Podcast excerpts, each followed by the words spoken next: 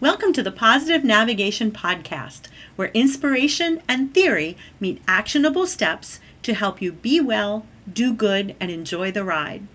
I'm your host, Florence Moyer. Let's hop to it. I'm working on a project that I'm working title is Five Fallacies About Work Life Balance and How to Overcome Them. And I came across a simple, really powerful way to amp up your joy quotient in every domain of your life. It comes from a new book by Marcus Buckingham and Ashley Goodall that's called Nine Lies About Work. And its premise is that instead of thinking of work and life separately, it's designed to help you maximize what you love across all domains of your life. And it's called Look for the Red Threads. Imagine a single thread representing every activity in your life. Most of them are monochromatic black, white, every permutation of gray in between. These monochromatic threads represent activities that fall on what I'm calling the miserable to meh scale.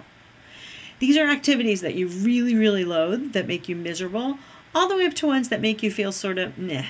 You do them mindlessly, you just kind of endure them and get through them. Now, Imagine a red thread for every activity that you love, every interaction, every circumstance in your life. These red thread activities are the ones that give you energy before, during, and after the fact. You look forward to them, you lose track of time while you're doing them, and you feel rejuvenated instead of drained after you finish them. So you already figured out that it's a good plan to maximize the red threads, right? But first, you need to get a baseline to figure out where you're coming from. You do that by what I'm calling love it or loathe it. Actually, Buckingham and Goodall call it that, but I, I really like it because it reflects my recent fascination with HGTV. But I digress. Love it or loathe it works like this document your love it and loathe it activities for a week not everything you do, just the things that spark joy, your love it's, or disgust, your loathe it's. The things that fuel you are the things that wear you out. Scratch them down on a note card, dictate them into a speech to text act app, embroider them on a doily, whatever works. After a week, put on your anthropologist hat, being curious rather than judgmental, and study the data. Notice the ratio of red thread activities to monochromatic ones. If you discover that 20% of your threads are red, reach your arm out in front of you, stretch it up over your head, and keep going, keep going, keep going far enough to give yourself a well deserved pat on the back.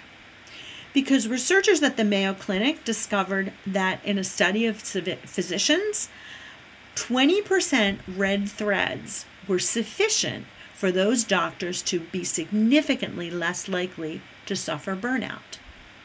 Well, what if you don't come up with 20% red threads? It's time to change something, one activity at a time.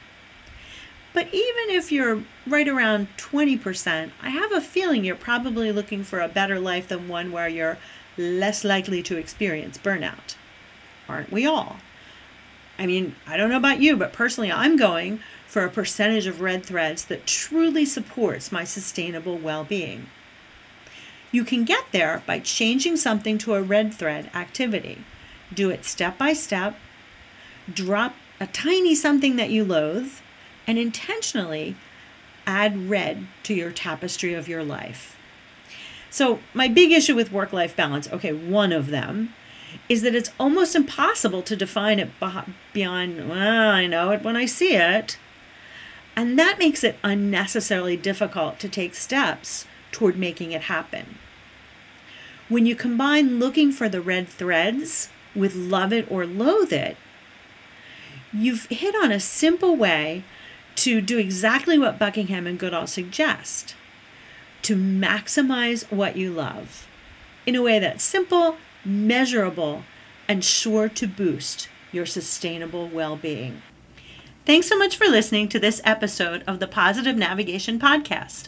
If you like what you heard, I'd love it if you would subscribe, give it a recommendation on iTunes, Google Play, wherever you're listening, and tell your friends to listen too. To learn more about my work in the world, including ways we can work together, visit me on the web at florencemoyer.com. That's Florence, like the city in Tuscany, and Moyer, like Bill Moyers without the S. FlorenceMoyer.com. Thanks again for listening. Now get out there and be well, do good, and enjoy the ride.